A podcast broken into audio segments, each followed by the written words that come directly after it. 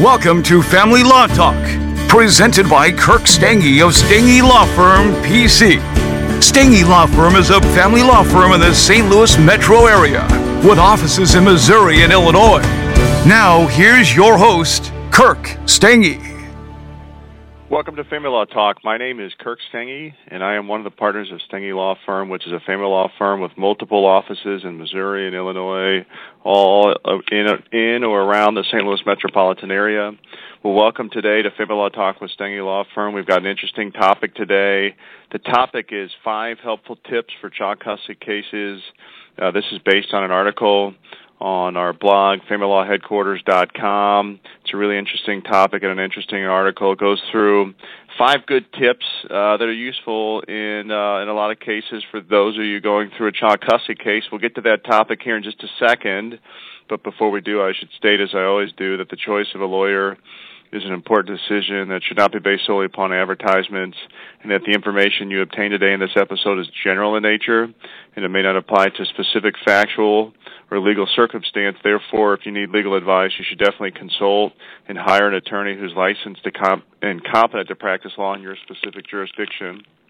All that said, let's get to the topic. Again, the topic is five helpful tips for child custody cases. And again, this is based on an article on familylawheadquarters.com. And so at the conclusion of this episode, you can go to that web page or you can click the link uh, below this episode if you're on Blog Talk Radio itself, and you can get a direct link uh, to the article itself. And the article will be a good follow-up uh, to to uh, today's topic and uh, give you a little bit infor- a little bit more information uh, as well. So let's kind of go through this again. Every custody case is different, and there's no uh, uniform rules that would apply to every specific case out there. Uh, so so obviously, you know, different cases, different kids call for for different circumstances, and obviously each jurisdiction can. Can be a little bit different and can have some different nuances to it. But I just wanted to go through five kind of general tips uh, that are helpful in a lot of cases out there, uh, and are things that regularly come up at our firm in terms of cases. Uh, and uh, it's just, I think, good overall advice. So let's kind of go through these five things. The first one is make sure you make a good impression with the guardian ad litem. Um, in a custody case, uh, if abuse or neglect is uh, alleged, uh, here in Missouri, here in Illinois, guardian ad litem would typically be appointed uh, uh, by statute. And what the guardian ad litem's role is to be uh, really an advocate for your kids, um, and they're kind of the eyes and ears of the court. They're in a quasi judicial capacity, and so their job is to investigate, uh, get information, uh, make recommendations to the court, and ensure that the well-being of the kids is ultimately uh, protected. So that's kind of their role. Uh, an analogy I've used for a long period of time, which I would just state is not technically correct. Okay, so this is more kind of a metaphor, if you will. Uh, maybe give you a little different frame of reference in terms of how to typically think of this. But uh, if the if the judge in a family law case is the president, think vice judge in terms of the guardian ad litem. Um, you know, the role of that guardian ad litem is pretty critical and pretty crucial. And while um, the judge doesn't have to do what the guardian ad litem uh, recommends, and in fact could do something completely different if the judge feels it's a, it's appropriate uh, in a family law case. Uh, you know, but that said, most judges uh, at least give a lot of consideration to the guardian ad litem's recommendation, and I'd say all things being equal, most judges will tend to go in a similar direction as a guardian ad litem, and in a lot of cases, they might do exactly what the guardian ad litem recommended. And so, you know, if you're trying to get a good uh, result in a custody case, it just, I think it's it's pretty good advice, pretty common advice in most cases uh, to make a good impression with the guardian ad litem if at all possible. And you're certainly in a much better position if you do that uh, than if you're trying uh, to get the judge to somehow go against the guardian ad litem's recommendation. That does happen in some cases. I've seen it happen in some cases. Um, uh, but you know, generally speaking, if you're trying to get the judge to, to deviate from the guardian ad litem's recommendation, I mean, you're swimming upstream, and it's an uphill climb in most cases. And so, much better to get that guardian on your side if at all possible. So in terms of how how you do that, well, I mean, there's tons of tips, and frankly, um, you know, we could do a whole episode on that topic. Uh, so we're just scraping the surface here today. But uh, one of the most important things I think a party can do is once a guardian ad litem has been appointed, it's useful to reach out to the guardian ad litem to set an appointment with them. And, and it's better to do that as soon as possible uh, because I think, one, it shows a lot of interest in the case. It shows that you care. Uh, it shows uh, that you're interested in being a parent and making a good impression with the guardian ad litem. And I just think it sends all the right messages. So, you know, I mean, uh, uh, don't overdo it. I mean, don't call the guardian ten times and try to set up an appointment. I mean, reach out to that guardian ad litem one time. Uh, you know, call the office, try to make an appointment, and get in there as soon as you can. And then when you get in there, obviously, you know, it's useful to explain your position in terms of what you think is in the best interest of your kids, and obviously, you want to go there and answer the guardian ad litem's questions because they, you know, obviously they're going to have a lot of questions and they're going to be seeking specific information. So you want to go there you know, answering their questions and, and explaining your your position the best uh, that you can. And those are two simple tips. Also, if you were ordered to pay guardian ad litem fees, uh, it's very useful to pay. Uh, obviously, that sends all the right messages. It shows uh, that you care about the case, that you know that the guardian's time is valuable, um, and, and, and it just shows a level of responsibility and caring about the situation, which has uh, a pretty big effect in terms of the guardian's perception of you. You know, on the flip end, if you're ordered to pay guardian ad litem fees, you don't pay it. You know, you don't set a quick appointment. Um, I mean, what's a guardian ad litem to think? I mean, you're not trying to come in. Uh, you're not making the guardian ad litem deposit. I mean, that sends the opposite message that this obviously isn't very important to you. It certainly doesn't appear as if it's a, a priority. So, uh, those are two really simple things uh, and then I would state this, this as well. Uh, I mean, your overall frame should be what's in the best interest of your kids. That should be at the forefront of uh, your your concerns in terms of how you address issues with the guardian ad litem versus uh, showing that you're you're theoretically in a you know more caught up in the fight between yourself and the other parent uh, if it delves into that territory, that often is not good in terms of uh, the guardian ad litem's perception of you. So obviously, if you're asked direct questions about what you think about, uh, you know, what the pros and the cons of the other parent would be, you've got to answer those questions, but just be classy about it. Um, you know, don't come off like that. Uh, that that in essence, your goal is to sort of trash your ex kind of drag them through the mud. That that generally speaking is not is not a good way to go in that meeting with the guardian ad litem. So that is number one on the list of things that we have. Uh, number two, we have comply with court orders. Uh, lots of times in custody cases, the court, you know, what they what they set forth is uh, temporary custody orders. So while the the case is pending, albeit a divorce or paternity case, uh, the court uh, will typically set a temporary custody schedule in place and and you know orders for child support and maintenance oftentimes get ordered as well. Because what the court's trying to do is while that case is pending just make sure things are being taken care of. You know there's a temporary custody order put in place uh, there's financial orders put in place to make sure the kids are protected and bills are being paid, and and that ensures that the marital estate is preserved if it's a divorce case as well. But what happens in a lot of cases is a temporary custody order or, or support order gets entered, and the client doesn't like it you know they don't they're not happy about the temporary custody order. They're not happy about how child support or maintenance shook out. And unfortunately, what some parties do then is they don't comply with that court order, uh, which you know can make a situation the client views as bad worse. So, you know, if you don't pay the child support, the maintenance you're ordered paid, uh, that's not helpful in terms of uh, trying to adjust it for the final order in a way that maybe makes you more happier in a way that that you think is more fair for the situation. So you just got to comply with that court order. And same with custody. A lot of times, you know, one party or the other is not happy with the temporary custody order put in place, and so what do they do? You know, they do little things like bringing the kids back late, uh, not complying, you know, with the order. If there's an exchange location, uh, you know, they don't show up to that exchange location. Uh, I mean, they just try to kind of circumvent uh, the order in one way or the other because they don't like it. Uh, but if you do that, uh, that does not make a good impression with the court. So if you're looking for a better result, so if it's a custody order, you want more time with your than you have now. Uh, it's not helpful if you didn't comply with the current order, or if you don't like the exchange location and you want the judge to tweak that or amend it to some other place, it's not helpful if he didn't comply with that original court order. If you do that in a lot of cases, uh, I mean, you're just done. I mean, your credibility shot uh, to the court and to the judge, and so you know you're much better on a temporary custody order to just simply, you know, if you don't like the order, swallow it, uh, but deal with it. Uh, and, and then ultimately, if you come to the court and you say, Judge, you know, I did I did your order on custody and support and maintenance throughout this whole case, but I'm asking for some amendments to it or some changes to it. Uh, generally speaking, you're much more likely to have a better outcome in terms of that request if you comply with the court's order than if you didn't. Uh, so that is number two on the list of five helpful tips. Uh, number three is avoid a bar fight mentality, which is a term I have personally been using a long time with my clients uh, which is this. I mean, a lot of parties, you know, they have this mentality, kind of like people at a bar, where if there's a fight, you know, they're going to jump into it. Uh, you know, they'll, they'll be super aggressive. Uh, uh, they'll be, you know, hostile.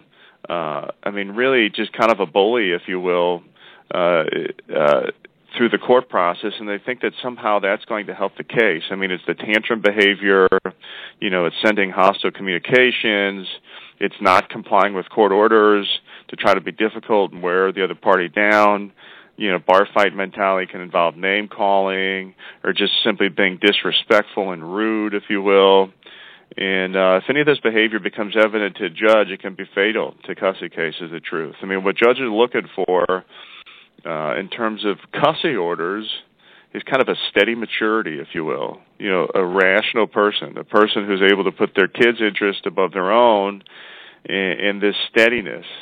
Again, I like that term steady, and the term maturity is a good thing. And so, you know, if you get into this bar fight mentality of being mean, aggressive, tantrum behavior, uh, it's not a good thing, not helpful to the case. And so, it's definitely something you don't want to do. Now, on the other hand, whenever I say this, a lot of parties take it the wrong way and they think what we're saying is, is to be weak and be passive and that's not what we're saying at all. I think you can still be bold in terms of how you present your case. You can be bold in terms of the way you work up the case and and file pleadings. You can also be thorough. So it's good to come into court to be prepared have your ducks in a row have evidence have documents uh, to prove your claims and disprove uh, the other parent's claims. I mean, bold and thorough and assertive.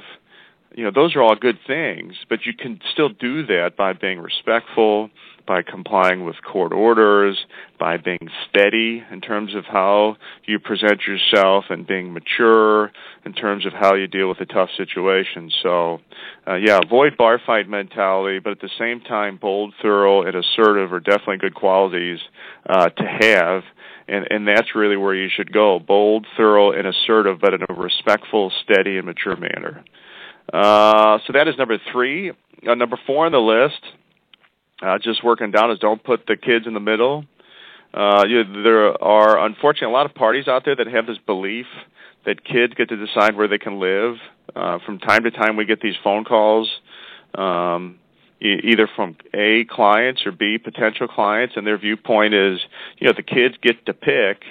And so, based on this errant belief that the kids get to pick, it, it causes parties to do various different things, like say things uh, about the other parent to the kids that aren't kind, could be prodding the kids about uh, how you know visits are going at the other uh, uh, other parent's house, and if there's a new significant other, what do you think about that person? And then you know criticism or critique uh, can be communicated to the kids, and that is not a good thing. Uh, worse yet, it can involve showing the kids court paperwork. Unfortunately, uh, I've seen far too many cases where that takes place, where one party or the other decides to show the kids, you know, motion filed with the court or petition filed with the court uh, uh, and that is not a helpful thing.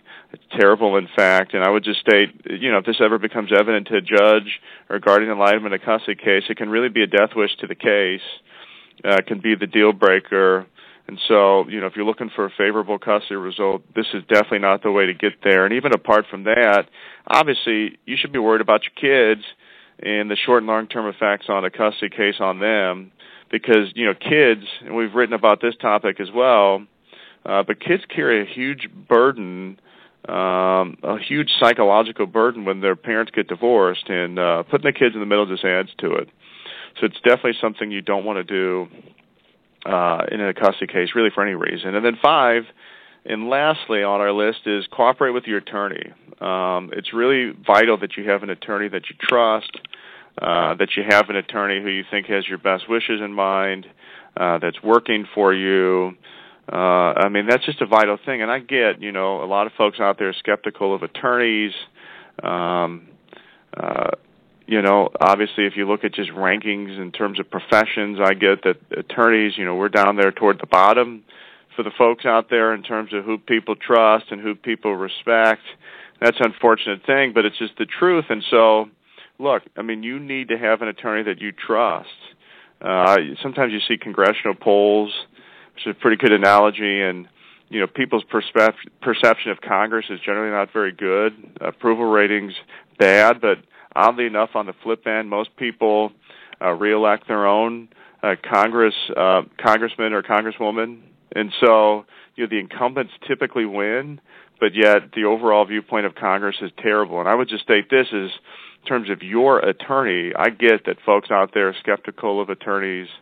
Um, I mean, that's just the reality. It's unfortunate. You know, obviously, I wish that perception would change.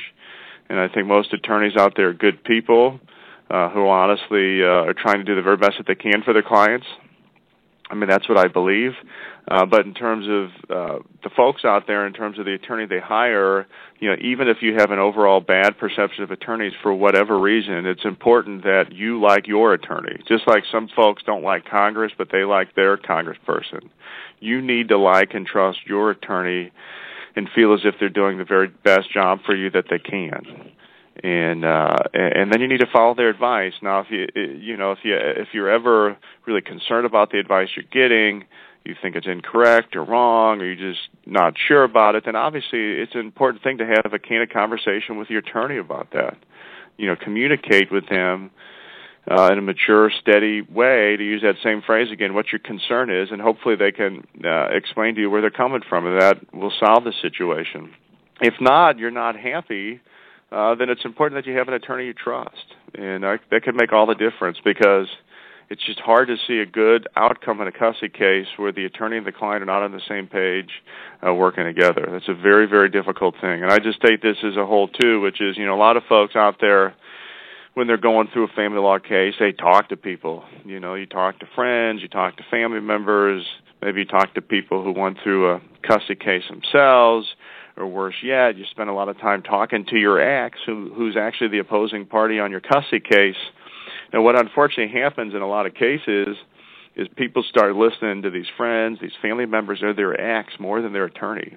And that oftentimes can be a poisonous thing because while some of these people, maybe not the ex, but maybe some of the other people actually have really good intentions and uh, they're trying to help you out. But the truth of the matter is they're armchair quarterbacking uh, a lot of these folks aren't qualified to really be giving you legal advice in the first place. Second, they probably don't have all the facts, and so just be very careful in, to, in terms of who you're listening to. Different cases uh, are in front of different judges, uh, oftentimes in different counties with different sets of facts and with different kids, and so.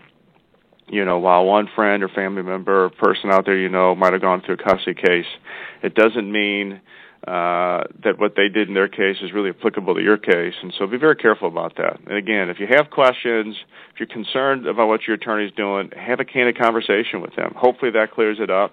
You know, if it doesn't and you're just not comfortable with your attorney, I mean, you need an attorney that you're comfortable with. Uh, and, and, and you need to follow that attorney's advice if that's the attorney you've chosen. It's not a good thing.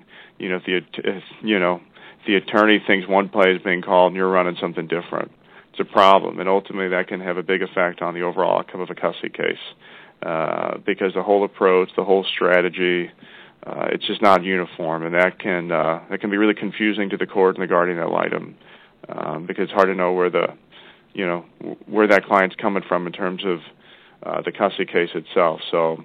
Uh, definitely an interesting topic. Again, you can go to familylawheadquarters.com, uh, read more about this topic. Uh, the article again is five helpful tips for child custody cases.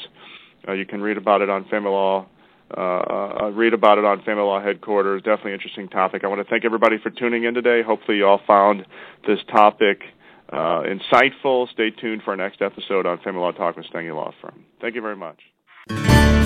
Thank you for listening to Family Law Talk with Kirk Stange. Visit StangeLawFirm.com for more about today's topic or to put Stange Law Firm to work for your family today.